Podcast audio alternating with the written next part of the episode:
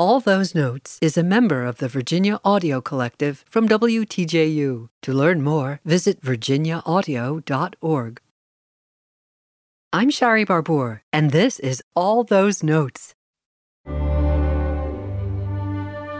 American composer Scott Joplin is often referred to as the king of ragtime. He also wrote popular songs, marches, waltzes, operas, and ballets. His opera Treemonisha blends the style of 19th century European opera with various early 20th century American musical expressions. Joplin also wrote the libretto.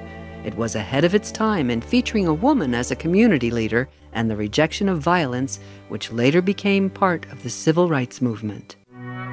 In rural America after the Civil War, an abandoned African American female baby is discovered under a sacred tree.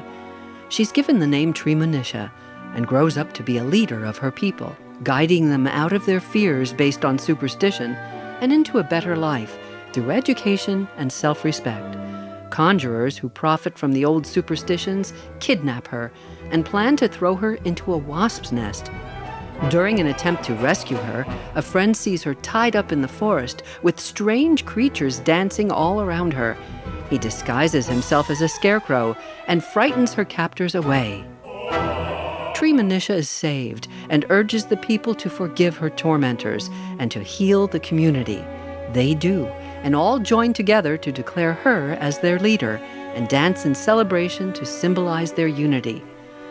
Joplin's opera was never fully staged in his lifetime. He left only the piano and vocal scores, and many years later, various composers provided orchestrations.